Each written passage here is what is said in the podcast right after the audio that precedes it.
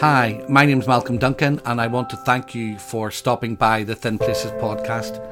Whether you're exploring faith or seeking to deepen your faith, my prayer is that as you listen, it will be a blessing to you. Please make sure that you click or subscribe to the podcast to be kept up to speed with all the latest episodes. I'd love you to take a look at some of my other resources that are available on the internet too. You can go to my Facebook page, which is facebook.com forward slash Rev Malcolm Duncan for daily updates and reflections. You can visit my webpage, malcolmduncan.co.uk, where you can order books and listen to some other resources and link to my written blog. And lastly, you can take a look at my YouTube channel, which has some videos of me speaking in various contexts and some biblical exposition, as well as some videos of me exploring contemporary topics and issues. Thanks very much for stopping by, and I pray that God would richly bless you. This is episode 15 of the Good Grief series, the last episode entitled God is Enough The Painful Lesson of Grief and Its Power to Reorder Our Lives. Thank you so much for listening with me through these last 15 episodes. And in this last episode, in the end, there is a profound challenge in grief and loss, I think. We either let it reorder our lives and we lean into God, or we become angry, disillusioned, and resentful, and we lean away from God. I want to share a final story with you about my own journey, and it is a painful one.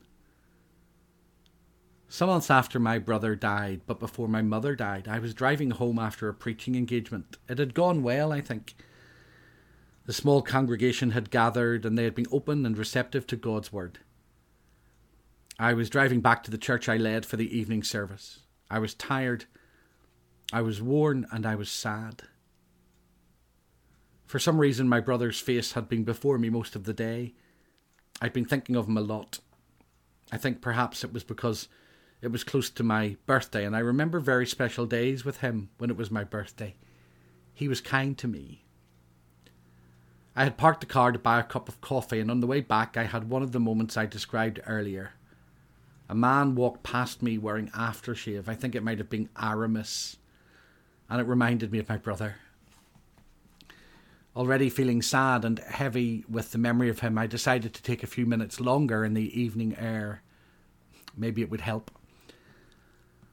Life was going on all around me, something I have already described to you as a struggle. I watched people holding hands, families walking back from the services with food. There was a man on a mobile phone, a woman holding her little girl's hand, a family getting into a people carrier. Music played from a sporty Volkswagen Golf on my left. Cars were coming and going.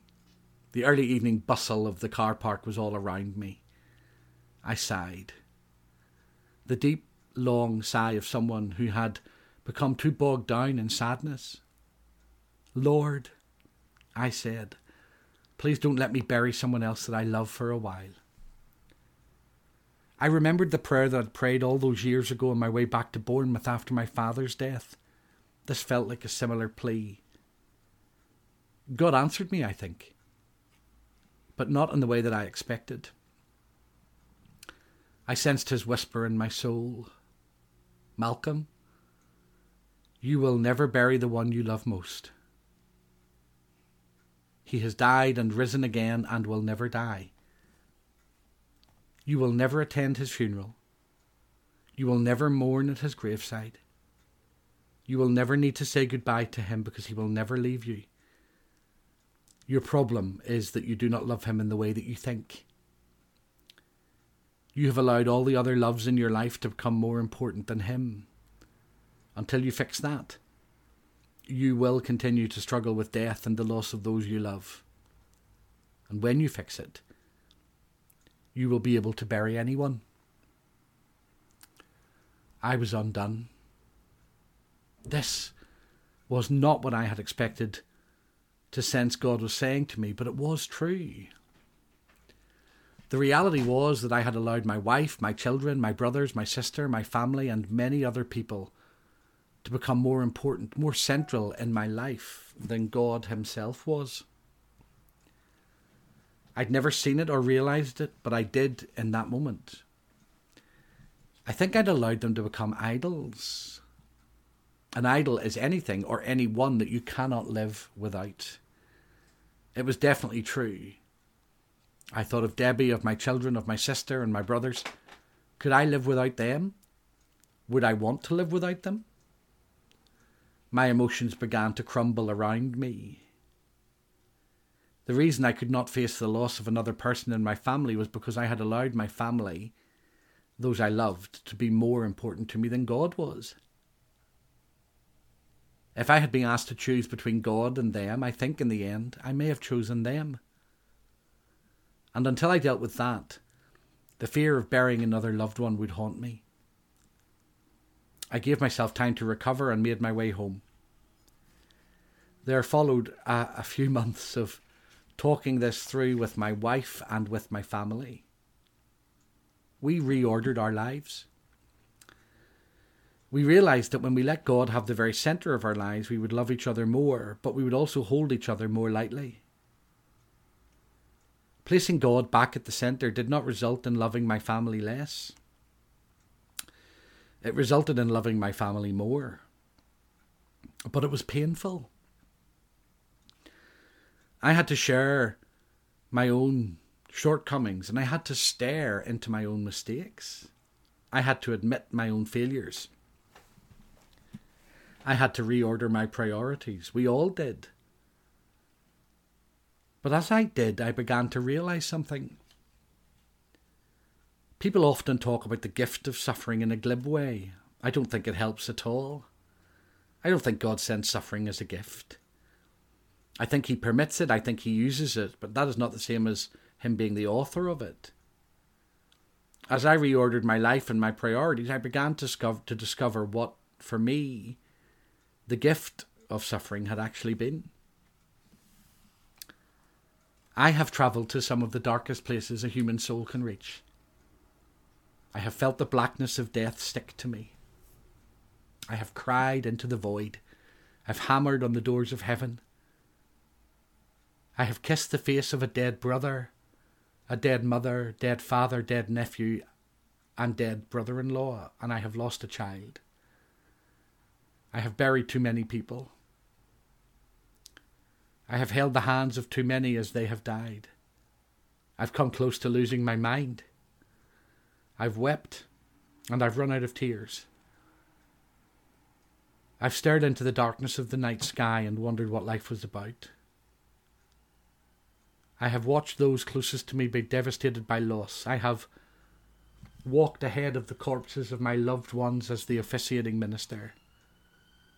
I've put my shoulder under the coffins of my family and I've walked in solidarity with them. I have collapsed at gravesides when no one has watched. I have scattered ashes, wiped headstones with my tears, and walked alone on the beach in the dark.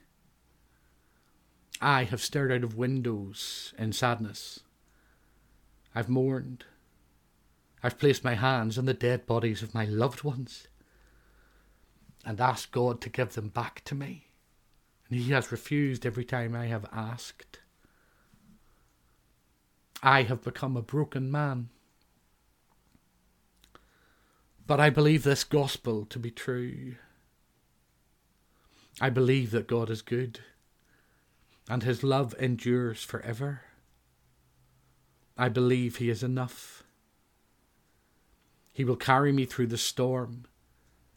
He will finish what he starts he will swallow death up in victory. This, I believe this, this is the truth of my life. God is good. This is the result of good grief. He walks with me through the valley. He brightens the darkness. He holds me in the shadows. His gift of life makes me hate the squatter called death. He is my home because life is what I was made for. When the world does not notice my loss and time seems to stand still, He is there, watching, holding, hearing me always. When everything feels unpredictable and chaotic, He is my order and my peace. He is my hope. He holds me in the seasons of my grief, my warmth in winter, my strength in spring, my soother in summer, and my all in all in autumn. He holds my hand when I walk on sorrow's path. More importantly, He holds the hands of those I love when they walk from life on earth to life beyond earth. He has taught me how to have a different grip. He has helped me to sing in the shade of sorrow and taught me the cadence of loss. He has shown me how to live in both the major and minor keys of life. He has journeyed with me through loss, making Lazarus my friend and his story my light.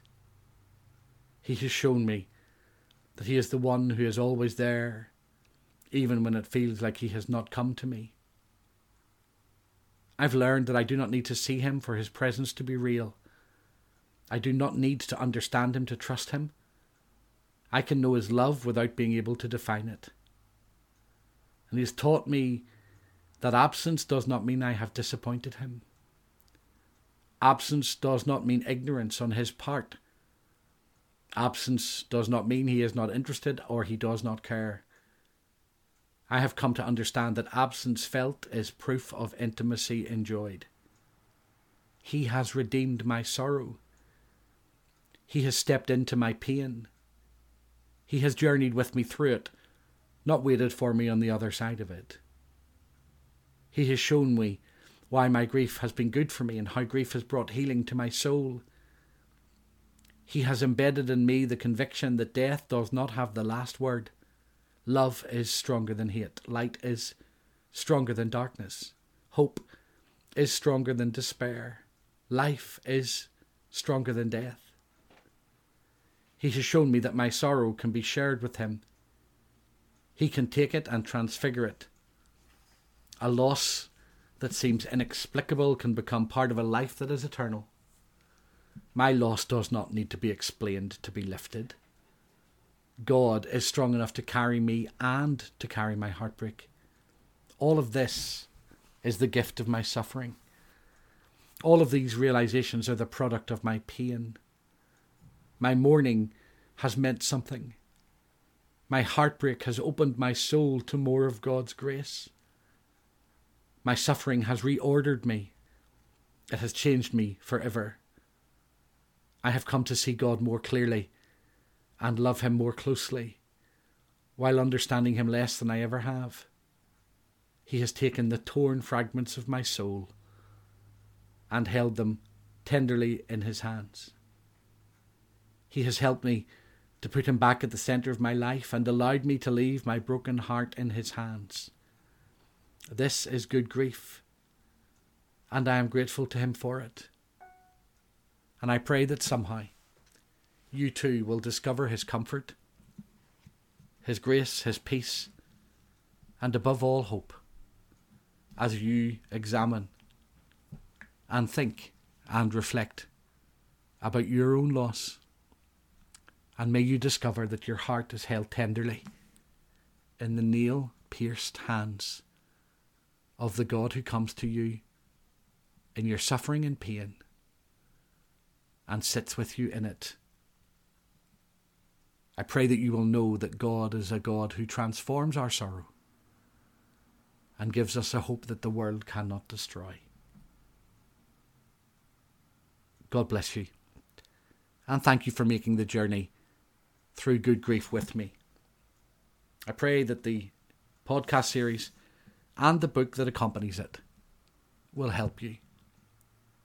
If you'd like me to engage with you in any way, then please contact me through social media or email. If I can help with workshops, a conversation, an email, a brief exchange with one another around how this journey has impacted you, then I would be honoured to do so. And we look forward together to the day when God will make all things new, not as a panacea that removes our pain, but as a hope that holds us in the storm. God bless you, and thank you for walking with me.